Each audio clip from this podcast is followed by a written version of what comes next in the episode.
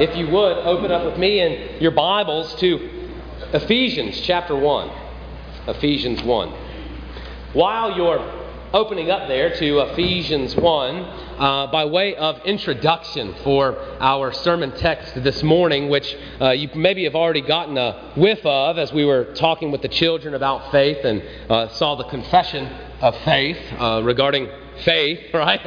um, you'll see here uh, that, that that word, faith, is emphasized uh, in the two verses that we'll be taking up. And so I was praying about a way to introduce this, this text. I, I couldn't help but think of a church planners retreat that Rebecca, or a conference rather, that Rebecca and I uh, got to uh, uh, attend and be a part of uh, some weeks ago. Uh, there, uh, we were looking at um, what it means to develop a culture, uh, just to be quite honest with you, that doesn't burn out church planters. If you're unaware, uh, pastors, especially those on the front lines in these kind of church planting scenarios, uh, just don't last long. Uh, they just they fizzle, and uh, they could be doing mighty work, they could be doing not so mighty work, but the culture surrounding it, the, the very structure of our denominations, and it's not just our, uh, our smaller ARP denomination, this is in our larger uh, sister denominations as well. It transcends form of government. It's not a Presbyterian thing. It's also a Baptist thing. It, it just is what it is. And, and so as, as these church planters and those who have a, a leadership hand in church planting, those who have a desire to see these, uh, uh, these men and women cared for well, uh, we, we were there. And uh, one of the keynote speakers uh, was talking about what they do. They, their whole ministry, uh, their, their whole life vocation is to help pastors that are burning out on the front lines in church planting. That's all he does is he talks to these church planters. And he said one of the things that he seeks to embody is surprising generosity. Of course, he had scripture for that. Uh, he opened up the scriptures, and of course, I think the easiest place for us to see surprising generosity is the sending of God's own Son, right? That is surprisingly generous when you think about it. And if you're confused, why don't I ask you to send your son for somebody else to live, but your son would die? It's surprising generosity, then, isn't it?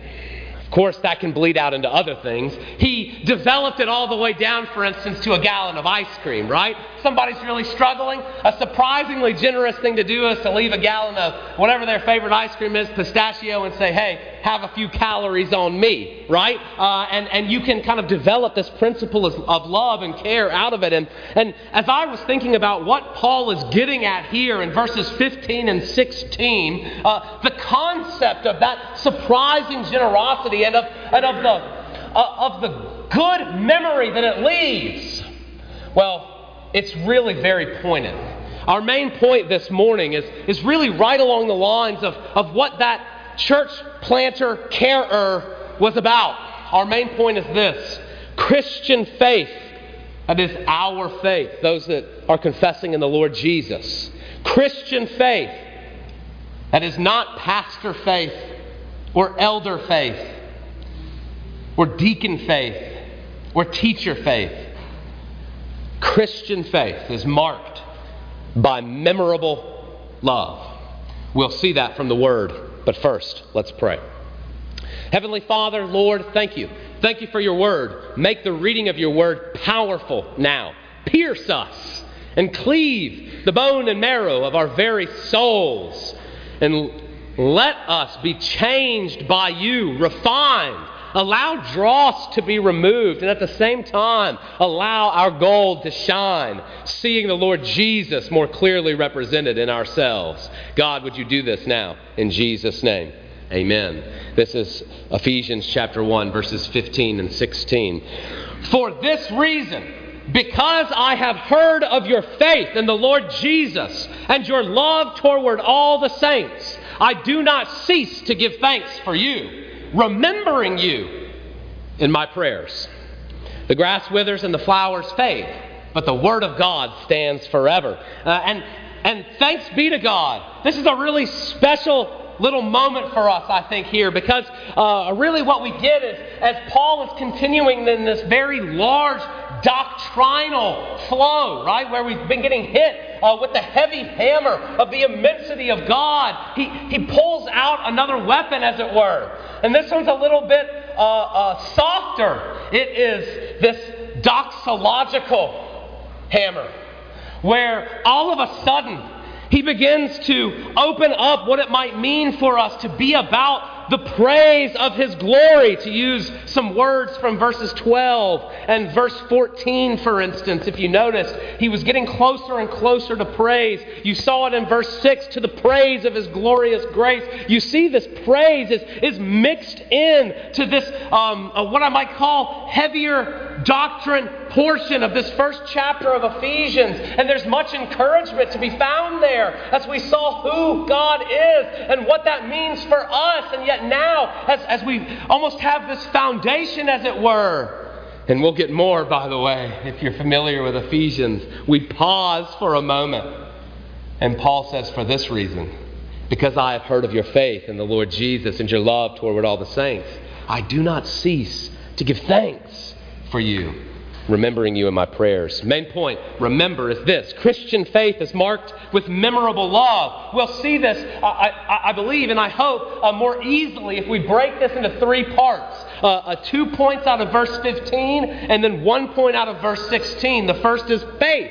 The second is love. And then the third is thankful remembrance. Uh, that's not rocket science. You see it right there in the Word, okay? Faith, love, and thankful remembrance. And so that first part of verse 15 is where we might see what I mean when I say Christian faith. For this reason. What reason? Because I've heard of your faith. Well, what faith? Faith in the Lord Jesus Christ. There is a content to our faith.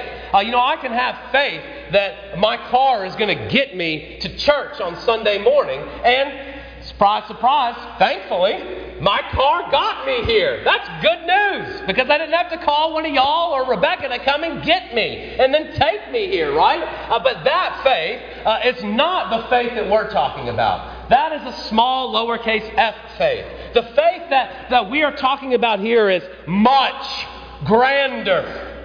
It is soul saving. It is given to us by God through His Holy Spirit. So, my words, that's Ephesians chapter 2, if you wanted to cheat and go over there real quick to see if what I say is true. Uh, God, God, by the Holy Spirit, has given us this faith as a gift. And, and this faith, uh, this gift, uh, comes with a whole lot of other things because within it we begin to see not only a God who is absolutely truth and justice oriented. That is, there's a fairness in his court that, that means that his yes will be yes and his no will be no, and the yes will be right and the no will be right. Every single time, his judgments are just to the very end and from the very beginning. Which, depending on how much you know about yourself, could make you nervous. But within that gift, remember, of faith that has been given unto you in the Lord Jesus Christ, comes a whole lot of other things. Because it comes with this built in mercy and this built in grace. Because remember what grace is it's an unmerited gift. You don't deserve it, but God gives it. So now it's in the mail, it's come to you, and you open it up and you say, I didn't order this, but here it is, and it has my name on it. And within it is the salvation of your very soul. And that salvation comes from the working of the Lord Jesus Christ. We don't live a single day of our lives without sinning. Even if we think we didn't sin outwardly, in all likelihood, that's probably an outgrowing of our own pride where we have sinned inwardly because we haven't been thinking in humility about how we sinned outwardly. It can almost be discouraging, in fact, until we realize that Jesus didn't struggle that way where he knew in the bottom of his heart that he sinned. No. Jesus is perfect. Jesus knew from the bottom of his heart of his own perfection, and yet in his perfection wasn't pride, it was humility, because his whole life was meant for another's, for yours and for mine. And so he lives this life of perfection. He unjustly is convicted and crucified, he's killed unjustly. The Father gives the Son for this reason that wrath might be poured out on him. And in that moment, y'all know this, right? And I use the same words every time so you can know. God takes our sin. Jesus takes that which, that which we have done and Jesus gives that which he has done. It's the great exchange of righteousness and sin. And, and in that moment, uh, the costly reality of salvation is revealed as, as all of our deserved punishment is put upon Jesus. And as, and as Jesus is, is giving us all of the things that he deserves, which is inheritance, which is a presence in the kingdom, which is a seat at the table all of those things, uh, defeat over death, the victory that comes, all of these things are given unto us. It's the content of our faith. It's the reason why Paul says, I've heard of your faith in the Lord Jesus. We have to have an eyesight, we have to have uh, uh, that view from the Spirit. It's a God given thing where it's no longer lowercase f, but, but capital capital F faith, where, where we see what, what is happening as, as I spoke with the children. Where God Himself, and, and if this makes you uncomfortable, so be it. Where God wraps around you and embraces you. It's the God of the universe who's doing this. This isn't, this isn't a touchy feely, uh, uh, a mumbo jumbo. Y'all know that I'm not very touchy feely to begin with. But that doesn't mean that I don't hug my children tightly. And it doesn't mean that I don't confess that which the Word reveals that God Himself hugs His people tightly and will never let you go. You know that word shield? You know, you read it in the Psalms so often. Uh, uh, sometimes we danger, dangerously think about this shield like a crest like the ARP's crest. I could put this on a shield and I could look like some kind of cool knight or something. You know, let me get my sword and my shield. Uh, that's not necessarily the reality of what David means when he says that the Lord is his shield. I think that that's the illustration for sure. David is a warrior, he's familiar with shields. The concept is very human. It would be like if a hail was raining down and I, uh, so my son or my daughter uh, wouldn't get pelted by hail, stood over him and shielded him. A shield. That's different, isn't it? Than something metal and dead. Our God is not metal or wood or stone. Our God is living and active. He is alive and He is shielding His people.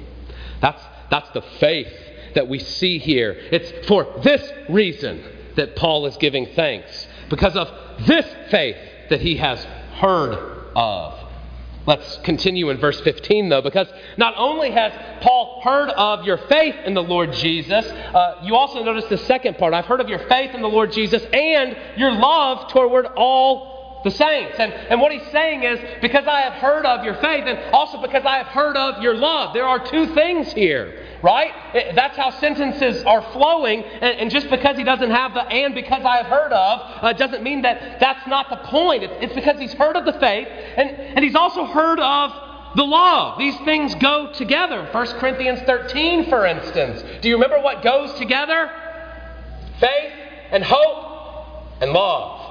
There is a togetherness in this. And so Paul is, is honing in on faith and, and on love. And, and what we see in the second part uh, is something very unique because I have heard of your faith in the Lord Jesus and your love toward all the saints.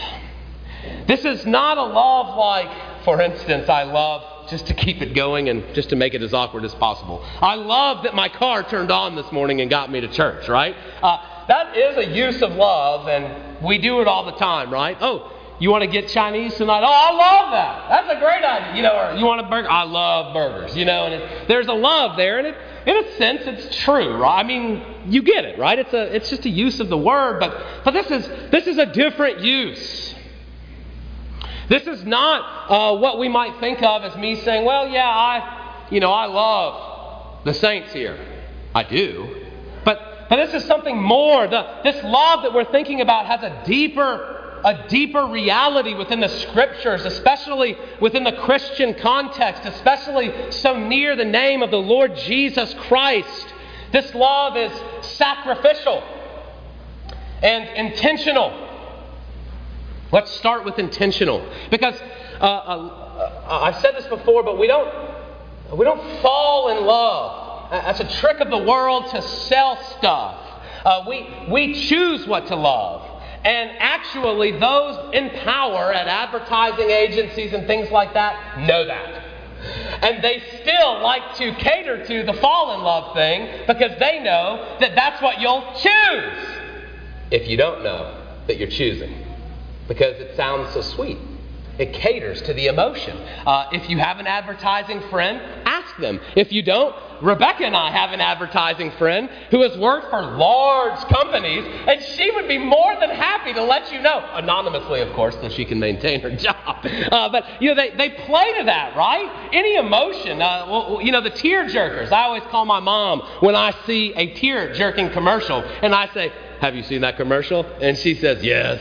I say, Did you cry? Yes. You know, uh, they're all you know, the tear jerking commercial. I'm like, oh, mom saw that and she cried. I'm certain of it. Let me call it. You know, it's just, you just know, right? And, and so does everybody else. But but what we have here is something beyond that because, because we transcend in wisdom and discernment uh, this silly game that we're playing with advertising and money and commodities and business and all of the stuff that gets in our way. And what we do is we step out of that material and we get into the spiritual and we begin to, with intentionality, choose that which we're going to do. We choose to go to church or not. We choose to follow the Lord Jesus Christ or not.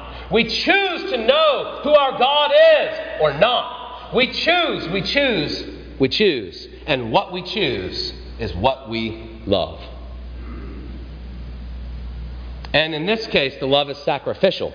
Uh, that's why you got to be careful with uh, friendships that are one way. Uh, that's why you have to be careful, for instance, with marrying uh, in 1 Corinthians 7, uh, the yoked, uh, the yoked relationship. You know, that, that, can sometimes feel offensive, right? You know, what, a believer, a non believer, you know, what, what you, what's the big deal? it's not like um, a comet's going to come from the sky and explode in a crater of the church if something like that were to happen. Paul is thinking very personally. The reality is, is that a believer and a non-believer getting married, the one who doesn't believe in the Lord Jesus and the, the concept of sacrificial and choosing love will, by necessity, whether they mean to or not, take advantage of the one who is choosing to sacrifice daily because of the vow they made unto God. That's why. It's not rocket science. It makes so much sense. Paul doesn't want something to implode. He doesn't want people to be crushed under the weight of being taken advantage of. And that's what we see here with this love toward all the saints is that there's an intentional and sacrificial move where we choose our people, our church family over the world. Where they have done the same in Ephesus and perhaps these other churches because this letter was probably read in other places. There is a faith in the Lord Jesus that has grounded and founded them. And accompanying this faith is this outward fruit of intentional and sacrificial love that bears out within the church body, which makes a church body different than the Kiwanis Club. Right? Or it should. And if it doesn't, you're not a church. If you don't have the foundation of the Lord Jesus, if you don't have the love that is marked by the Lord Jesus, you are not a fellowship. No matter what your 501c3 status is, no matter what denomination you're in, no matter what. That is the foundation of the ecclesia that the Lord Jesus spoke of and speaks of through His Word.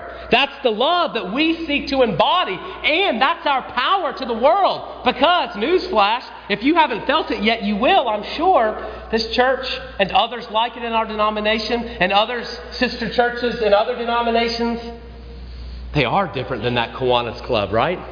And it's marked and when you, when you are embraced with, with this little hug that feels a whole lot like a spiritual God hug, it's different. And the connection is, is otherworldly. And all the other stuff falls away. And there is a moment where you see that this is, that this is more. And that this is lasting. And that this is, this is tangible spirituality of faith and love that slap together and go together, revealing a movement that is Christ revealing.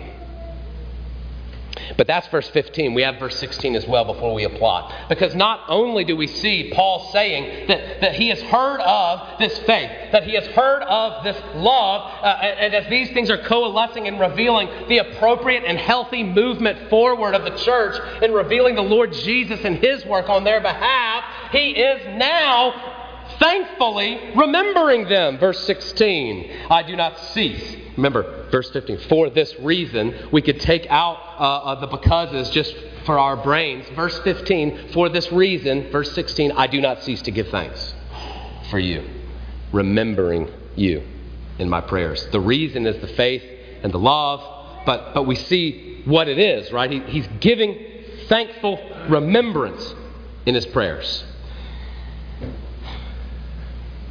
There is an attitude here, and there is a flavor. As Paul is hearing about the goodness of the church in Ephesus, perhaps from the leaders, perhaps from members who are traveling his way, he is thankfully remembering them. His, his attitude, his dial, as it were, is set on positive and not on negative. And humanly speaking, our dials are typically set on negative and not on positive.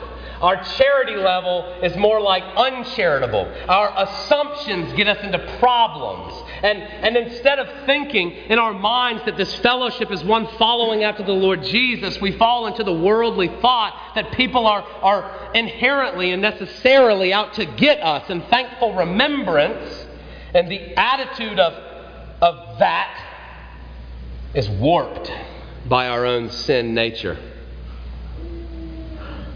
And it's a flavor.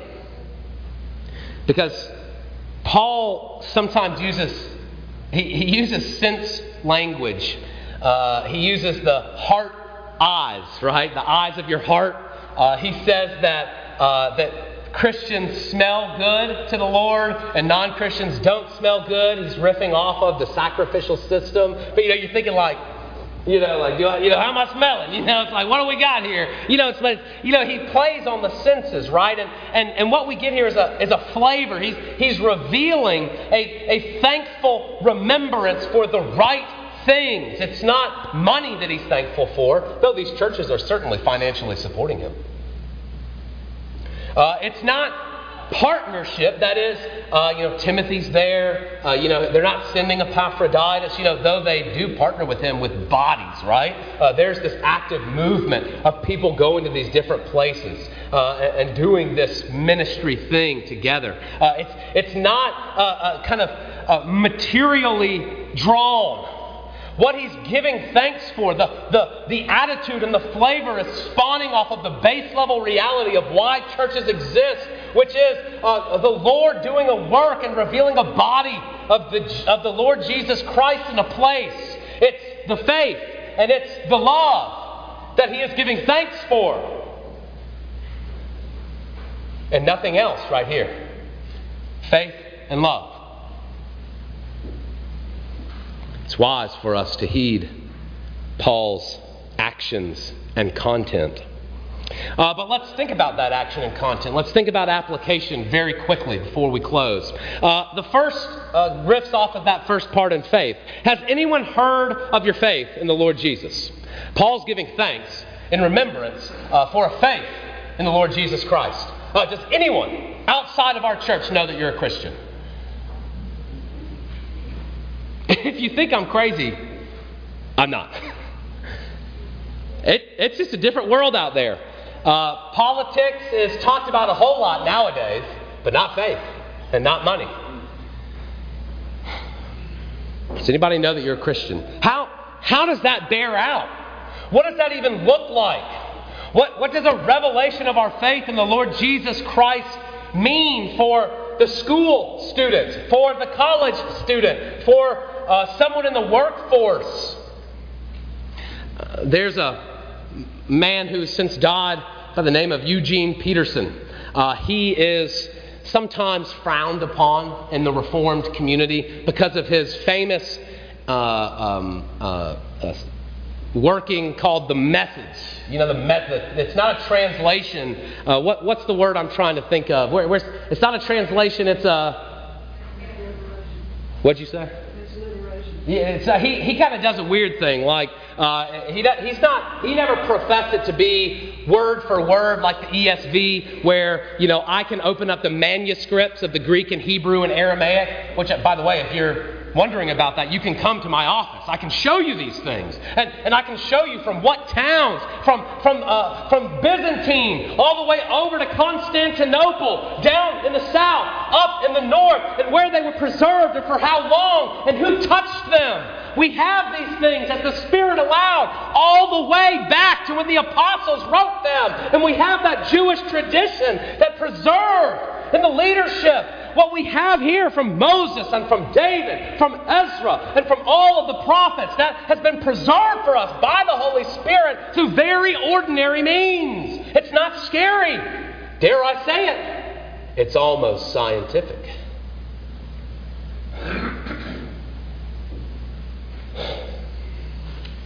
That's not what he tried to do. Uh, he tried to, he tried to uh, uh, reveal the, the intent, the meaning of the word, and, and it really frustrated people who thought he was trying to translate the word. And, and so, because of that, a lot of his other works were lost to our little community of Reformed faith who hold fast to the Word of God. It, it was, a, I think, an okay move, but, but he has a little work where he talks about subversive Christianity uh, like a secret agent. And he said, You know, how we reveal our faith in Jesus is not always like, Hey, do you know I'm a pastor? I believe in the Bible, and I want to tell you about Jesus Christ today. You know, at this very formal moment of spoken evangelism, right? Which is a way to do it. And I think one we need to be well ready for and prepared for. But, but no, uh, there's this concept, there's this reality in our lives of, of subversive Christianity where we are living, uh, if, if we are minding our P's and Q's, we are living our lives with a focus on God to the point that it wouldn't be uncommon or weird for me to say that surely we are at least thinking about God every hour of every day. That would be the first step if that is shocking to you. And the second step, as we are thinking about the Lord and what opportunities He's presenting to us in any given moment, is, is to begin to, uh, with Jesus' words, a wisdom like a serpent and an innocence like a dove, begin to subversively reveal the Lord and His glory in, dare I say it, very mundane ways. You know, uh, our neighbor and our friends, uh, they, they call Rebecca and I not because I'm a Christian pastor. Uh, they call us because they're our friends. uh, we love them like Jesus loves them. But they don't necessarily know that all the time, but we do. And we seize every moment to share the gospel if they are not believing. Has anyone heard of your faith? In the Lord Jesus. Second application coming from the second point of love. What does your love look like and what's missing? Uh, I, I, used to, I used to bash on the book, I don't even know what it's called, the love language book whatever the love language book is, right? Because I had a critique and I said, no, it's not that simple. You know, it's not that simple, but there is a truth there. Uh, you know, uh, uh, certain people like service, certain people like uh, acts of kindness, you know, gestures, all of these different things, right? Hopefully, most of y'all are familiar with these love languages. You know, that's why it's probably pretty common. People use them still, et cetera, et cetera. You know, it's, it's used. But what, what we need to begin to think about is how we are extending love, and then what's missing in it, right? Uh, because some people, for instance, are really good at the tangible things, but they miss out on that spoken part, right? Where you, you might give all of yourself. And if you never mention that you were doing it in the name of the Lord Jesus, who cares? You did nothing. Nothing. Nothing happened. You know, Jeremiah's not going to save you if I gave you my whole wardrobe. It just doesn't work that way. They, even if they think Jeremiah's a great guy, that might even be worse, right? And so some might be maybe missing that part. Others might be very good at speaking the Lord Jesus, right? Uh, oh, that sounds like something you need to think about from the scriptures. You know, boom. And then you open it up and you think, whoa, you know, I just got the theology class, but something else is missing, right? That love part, that sacrificial intentionality part, that presence part, maybe. Uh, maybe you're just not as present. Maybe, maybe, maybe right? It's, it's uh, for you as you look at this word and you think about Paul giving thanks. He's, he's thankfully remembering uh, these Ephesian Christians for faith and for love. What, what does your love look like? Because if you're confessing in the Lord Jesus, you do have love for others. And what is missing then in it? And how can you strengthen and grow in it? I can't assess that for everybody right now. If you want to talk to me, I'd love to one on one it. This is that's great stuff. Elders would too. I know a lot of elders who love having these conversations. Judy. Judy likes having these conversations too. Yeah? Be, I know she'd be willing to talk to anybody about that. Thirdly, then, application wise thinking not only of faith and love, but now of that thankful remembrance. How is your thankfulness lately? How is your thankfulness lately? Are you a thankful person? Maybe let me let me flip the script. Are you charitable or are you uncharitable? Do you give the benefit of the doubt or do you doubt first others and their actions? Within the bounds of the church, we confess the Lord Jesus Christ and we seek to move forward to His glory.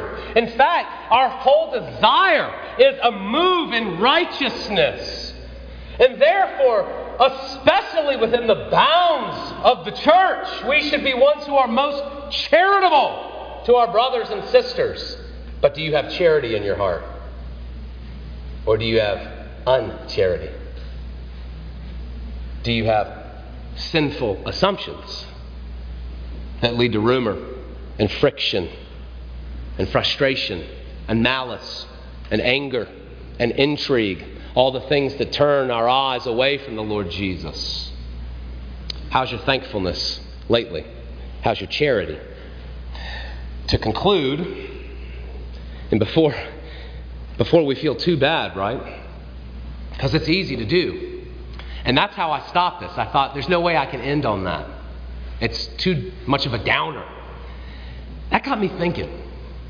You know, the world plays this trick on us. Our sinful nature plays this trick on us. Satan plays this trick on us. We forget what should be memorable, and we remember that which should be forgotten. Right? Think about just in the last month. What do you remember? And what don't you remember? The last year, the last 10 years.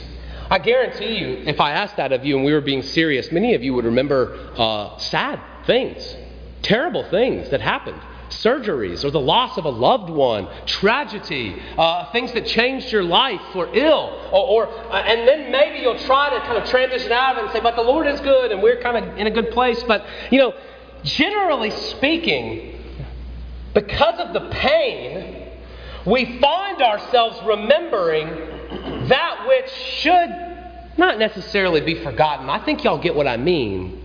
We, we bring to the forefront that which shouldn't be primary. And then all of the good, all of the faith, all of the love, all of the thankfulness, all of the grace and the mercy, all of the sacrifice and the intentionality, even all of the weakness and the sharing and the connectedness, the brotherhood, the sisterhood, the family of faith, all of these things aren't really easily as remembered, are they? And yet, if I bring it up right now like this, you say, you know, but you're right, I remember that. You know, I remember that. My, I mean, I remember that. But is it primary? And, and as I thought more of that, and I thought, I don't want this to be a downer, let it be a call to arms. Let it be a real life changer. Uh, I was talking with one of our uh, students. Uh, she, in order to remember stuff, writes stuff on her hand. Write it on your hand. Our forefathers did that. The Hebrews of old, they put it on their hair. They wrote it on their doorposts. Do the same thing. Put it in your car. Put it on your fridge. Let's put a sign out on the door. Deacons, elders, you heard me. Let's, let's don't let the college uh, campuses do it where the football guys run out and touch something. Why don't we touch? Remember, this is our family. Remember, this is our extension of the gospel. Because as we do it here, others will want to be a part of the family. That's what draws people in, is the, is the outstanding and unexpected, gracious love that is given here in this place. It's a revelation of the Lord Jesus in faith and in love giving thankful remembrance not only to God's people, to, but those that are without who are coming in to be a part of the family, which is why we rejoice when another sheep comes home, which is why Jesus leaves the 90 and 9 and goes for the one who is lost, which is why he tells us to go about preaching and teaching in his name. That's what it is. And so let it be a call to arms. Let us remember thankfully the faith and the love of a place that confesses the Lord Jesus. And let that be our standing foundational power to move in this place rather than money or prestige or whatever it is that we might try in a moment of weakness. Let it be a call to arms. Ephesians chapter 1, verses 15 and 16. But it takes the Spirit changing your heart. I can't do it. You're the one who has to, if I might say it like the scriptures, write it on your frontlets and put it on your doorposts that you might remember the word of the Lord. Let's pray. Heavenly Father, Lord, thank you. Thank you for your word. Thank you for your power. Thank you for your salvation. Thank you for your faithfulness to us, for your love to us, and for our capability now given by you to be faithful and to love and to thankfully remember you, and to thankfully remember our church family, and to thankfully remember how it is that you are preserving and protecting and providing and moving and allowing us to grow in all of these things that many more might come to faith. God, do it in us. Please, please. In Jesus' name, amen.